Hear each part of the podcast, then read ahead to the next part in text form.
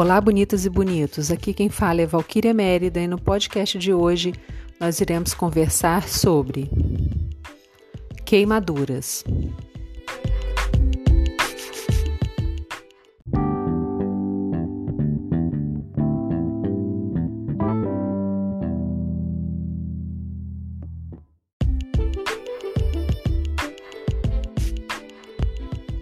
Queimadura é lesão na pele geralmente provocada pelo contato direto com alguma fonte de calor ou frio, produtos químicos, corrente elétrica, radiação, fricção ou mesmo por alguns tipos de animais, como por exemplo a água viva ou alguns tipos de plantas, como a urtiga.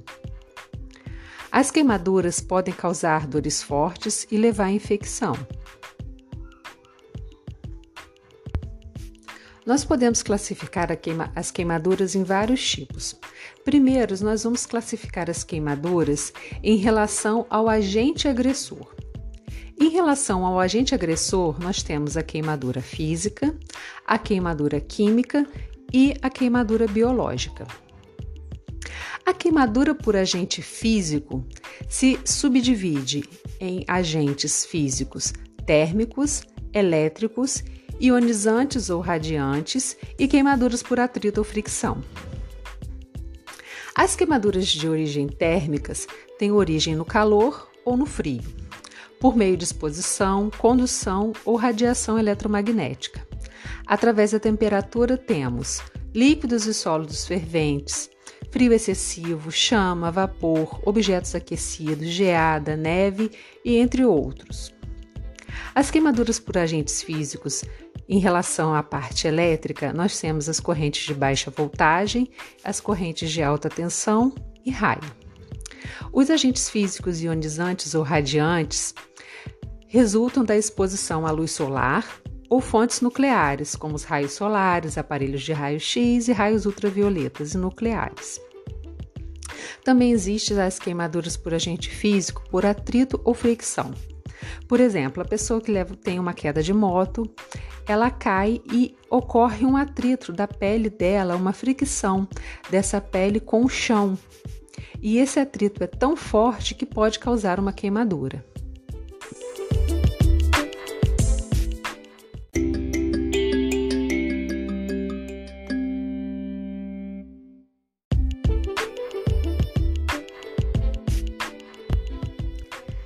Já as queimaduras por agente químico, elas ocorrem por substâncias químicas industriais, produtos de uso domésticos, como solventes, soda cáustica, alvejantes ou qualquer outro tipo de ácido, por exemplo.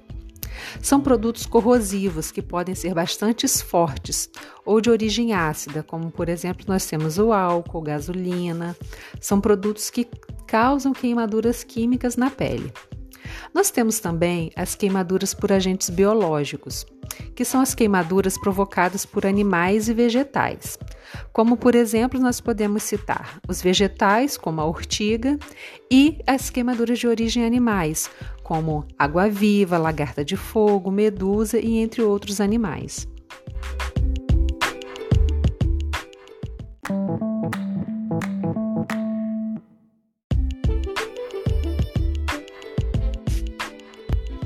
Outra classificação da queimadura são as queimaduras relacionadas ao nível de profundidade. São as mais populares, é, são as mais conhecidas. São as queimaduras de primeiro grau, segundo grau, terceiro grau e quarto grau, por exemplo. Mas antes de falar nesses tipos de queimaduras, vamos lembrar um pouco, de uma forma bem resumida, sobre a pele. A pele é o maior órgão do corpo humano e é formada por três camadas bem unidas, que são compostas pela epiderme, derme e hipoderme. Todas são importantes para o corpo e cada uma tem uma característica e funções diferentes. Então, a pele é composta por três camadas: epiderme, que é a primeira e mais superficial, a derme, que é intermediária, e a hipoderme, que se localiza logo após a derme.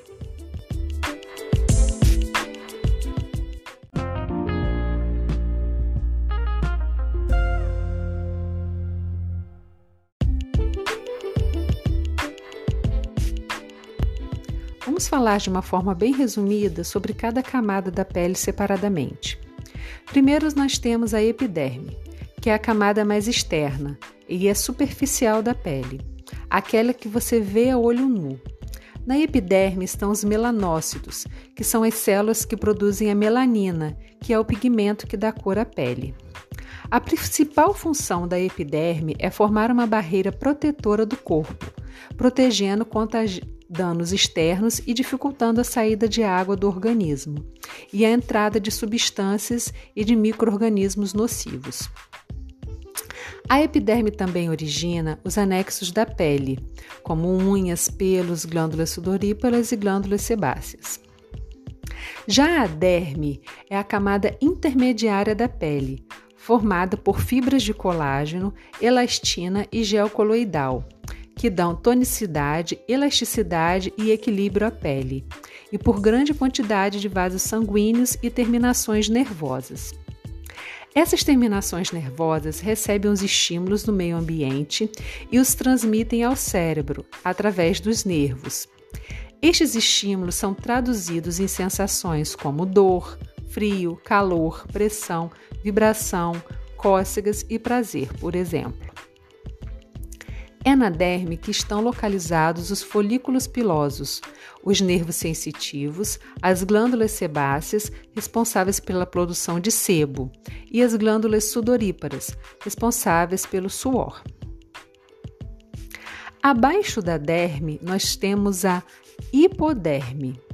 A hipoderme é a terceira e última camada da pele, formada basicamente por células de gordura, basicamente formada pelo tecido adiposo. Dessa forma, sua espessura é bastante variável, conforme a constituição física de cada pessoa. Ela apoia e une a epiderme à derme, ao resto do corpo. A hipoderme também mantém a temperatura do corpo e acumula energia para o desempenho das funções biológicas. Então, lembrando, nós temos três camadas da pele: a epiderme, que é a superficial, a derme, que é a intermediária, e a hipoderme, que é a terceira abaixo da derme.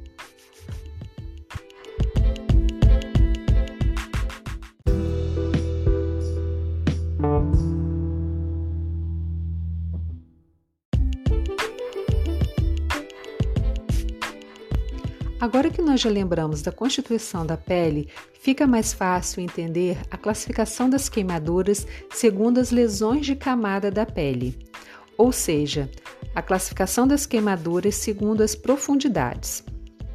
Nós temos a queimadura de primeiro grau, segundo grau e terceiro grau, por exemplo.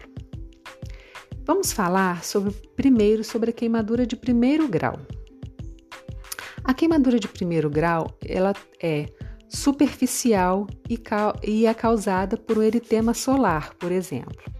Afeta somente a camada superficial da pele, que é a epiderme. A queimadura de primeiro grau não forma bolhas, porém ela pode apresentar vermelhidão, dor e pode descamar de 4 a 6 dias. Já a queimadura de segundo grau ela tem espessura parcial, superficial e profunda. A diferença é que na de segundo grau forma bolhas. Então, a partir da queimadura de segundo grau, nós temos a presença de bolhas. Na superficial, a base da bolha é rósea, uma, úmida e dolorida. Quando a queimadura de segundo grau é profunda, a base da bolha é esbranquiçada, seca e menos dolorosa, ela é muito mais profunda. A restauração desse tipo de lesão ocorre de 7 a 21 dias. Na queimadura de segundo grau profunda em diante, há um risco muito maior e muito acentuado de destruição das raízes nervosas da pele. Esse tipo de queimadura é muito mais grave, apesar de ser menos dolorosa que as queimaduras superficiais, porque ocorreu uma necrose do tecido. Vai ocorrer uma morte do tecido e pode ocorrer também uma morte nas terminações nervosas no local da queimadura. Já a queimadura de terceiro grau, ela comete a espessura total da pele e pega todas as estruturas. Ela comete a derme, a epiderme e a hipoderme e todas as suas estruturas mais profundas. O local da queimadura de terceiro grau é indolor. A pessoa sente dor ao redor, mas em cima da queimadura a pessoa não sente porque aquele tecido está necrosado. A dor que a pessoa sente é uma dor ao redor do tecido adjacente. Na queimadura de terceiro grau, existe a presença de placa esbranquiçada e enegrecida. Possui uma textura tipo de casca, na queimadura de terceiro grau, ela é tão grave que ela não consegue regenerar uma nova pele. Há uma morte total dos tecidos, sendo necessário que a pessoa faça um enxerto de pele. Às vezes, o enxerto também é indicado na de segundo grau quando é muito profunda.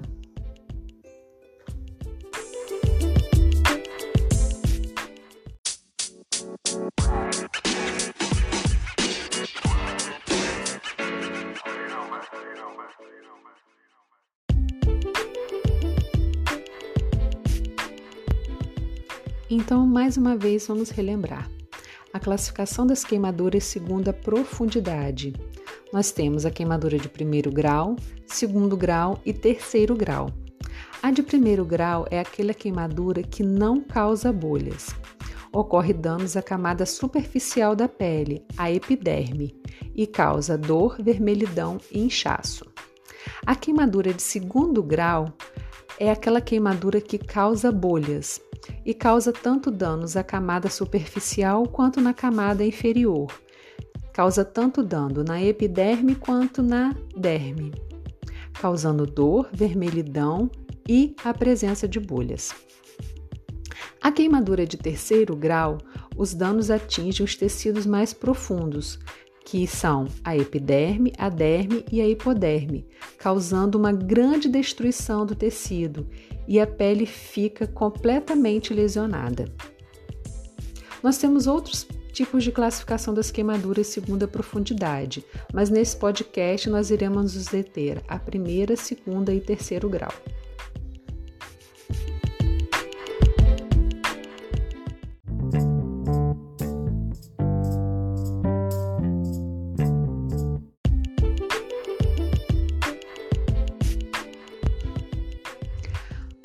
Coisa é muito importante que a gente pare e reflita. A extensão da área queimada é muitas vezes mais importante do que a profundidade da lesão para determinar a gravidade. É o caso de uma queimadura de primeiro grau, que ela atinge toda a área do corpo. Ela se torna muito mais grave do que uma queimadura de terceiro ou quarto grau de uma localização pequena. Então, quanto mais extensa for a área queimada, mais grave essa queimadura será. A extensão é medida em porcentagem da área total da superfície do corpo. A consequência mais grave das queimaduras é a porcentagem da área corporal atingida. A maneira mais simples de fazer essa avaliação nós podemos eh, dizer que existe um pequeno macete. É, embora impreciso, não é tão fidedigna, mas dessa forma nós podemos ter uma ideia de como calcular a área da, da superfície queimada da, do corpo. Por exemplo, nós podemos medir com a palma da mão do acidentado e corresponde à área corporal. Então, um palmo, 1%, dois palmos, 2% e assim por diante. Nós devemos é, mensurar a parte da frente e a parte de trás e a lateral do corpo. Dessa forma, a gente consegue ter uma ideia da extensão da porcentagem da área queimada, da área lesionada do acidentado. De acordo com essa informação, de acordo com esse raciocínio, nós temos uma outra classificação. Nós temos a classificação do portador de queimadura, do grande queimado. O portador de queimadura é aquele acidentado que tem menos de 15% da área corporal atingida. O grande queimado, ele tem uma área corporal atingida que ultrapassa 15%. Por exemplo, ultrapassa a medida de 15 palmos. Ao atingir mais de 40% da área corporal, as queimaduras poderão provocar a morte. E acima, por, e acima dos 70% das, das superfícies corporal, a pessoa pode não sobreviver. A chance da pessoa sobreviver ela é muito mínima. Não quer dizer que é impossível que a pessoa sobreviva, mas é muito mais difícil porque a extensão da área lesionada é muito grande.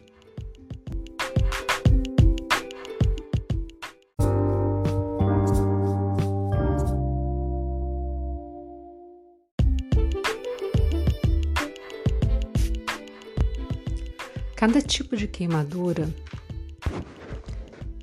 requer um cuidado especial e específico, dependendo do agente causador da extensão e da profundidade dos ferimentos. Porém, de modo geral, prestam-se os primeiros socorros e, em caso de necessidade, encaminha-se a vítima ao posto de atendimento hospitalar. É importante frisar que os primeiros socorros se baseiam apenas naqueles primeiros cuidados pré-hospitalares, ou seja, o socorrista ele não deve cuidar, tratar da, da queimadura. Esse tratamento, esse cuidado, ele deve ser a nível hospitalar ou de acordo com a prescrição médica.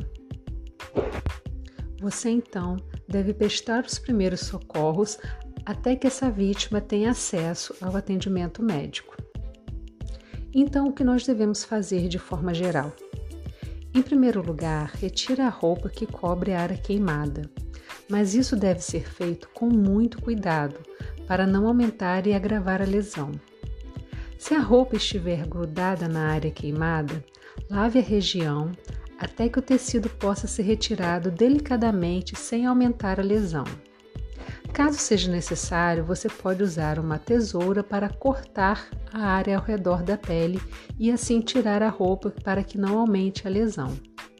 Se, se a roupa continuar aderida à pele, o tecido ele pode prejudicar e aumentar ainda mais esse ferimento. As queimaduras, de um modo geral, elas devem ser resfriadas. Então, o que você deve fazer? Você deve colocar a área queimada debaixo da água fria, porém, essa água não pode ser gelada. Tem que ser uma água fresca, mas não gelada.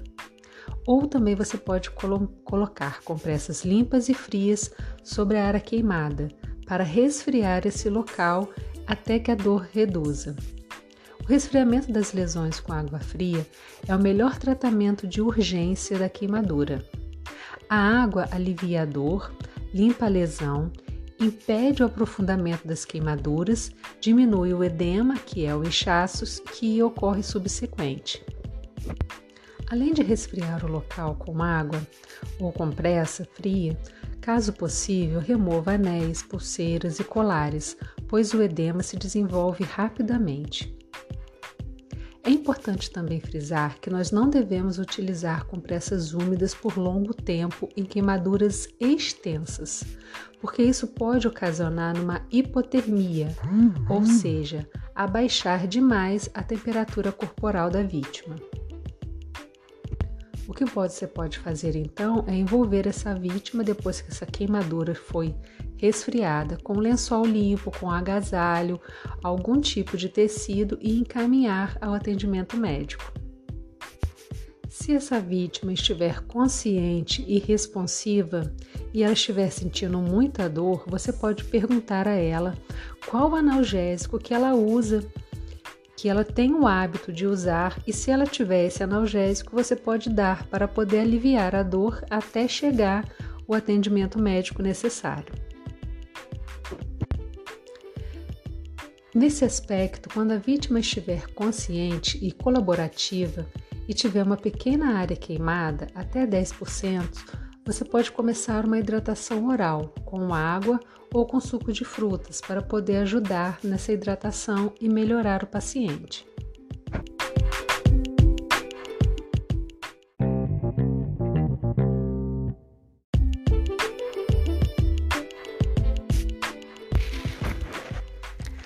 Agora nós vamos fazer uma observação muito importante.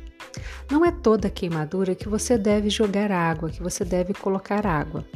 Por exemplo, se for uma queimadura por soda cáustica, você jamais, em hipótese alguma, você deve molhar esse local.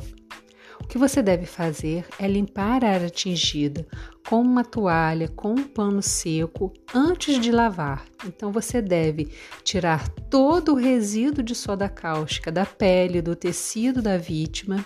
Depois que você retirar todo o resíduo de soda cáustica, aí sim você deve lavar o local. Se você lavar o local com resíduo de soda cáustica, isso vai fazer com que ocorra uma reação química que vai liberar uma maior quantidade de calor, aumentando assim a lesão e a queimadura. Então, em queimadura de soda cáustica, você tem que limpar o local primeiro com um pano, com um tecido, com uma toalha seca, limpar todo o local de soda cáustica, limpar todo o tecido e só então você deve resfriar o local. Isso é muito importante, porque se você molhar o local com a soda cáustica e entrar em contato com a água, essa água vai provocar uma reação química, que essa reação química libera uma quantidade enorme de calor e vai aumentar a queimadura e vai aumentar a lesão.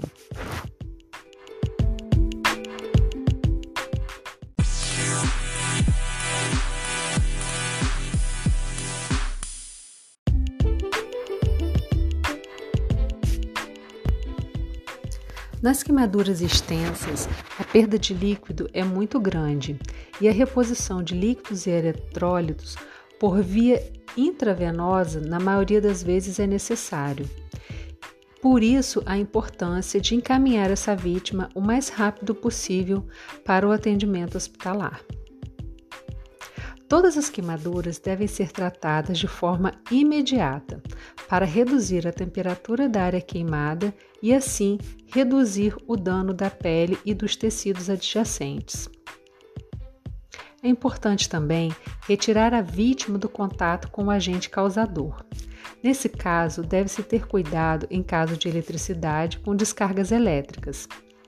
Nós não devemos esquecer de monitorar os sinais vitais da vítima.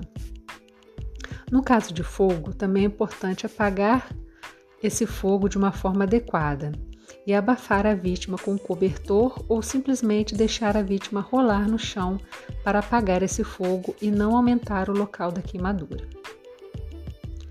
Existem algumas coisas muito importantes.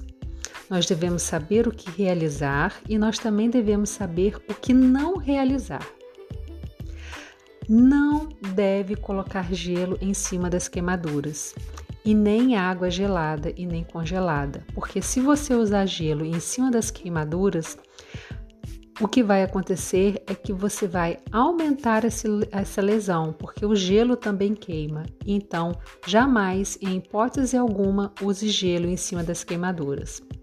Você também não deve furar as bolhas. Em hipótese alguma, as bolhas devem ser furadas. Você não deve também oferecer bebida alcoólica ao paciente. Não ofereça bebida alcoólica ao paciente e não passe nada sobre queimadura. Nenhuma receita caseira deve ser passada. As queimaduras muito extensas e as queimaduras mais extensas elas devem ser tra tratadas a nível hospitalar de acordo com prescrição médica, porque se tratada de forma inadequada pode gerar complicações graves. Então, você deve encaminhar essa vítima o mais rápido possível para a unidade hospitalar para que o tratamento seja feito de forma adequada. A gravidade das queimaduras também é maior nas crianças menores de 5 anos e nos idosos acima de 60 anos, porque o seu organismo é mais frágil e mais delicado.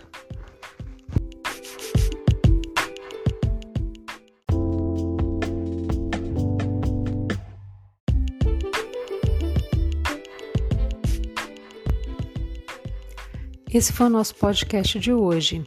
Fiquem com Deus e até a próxima.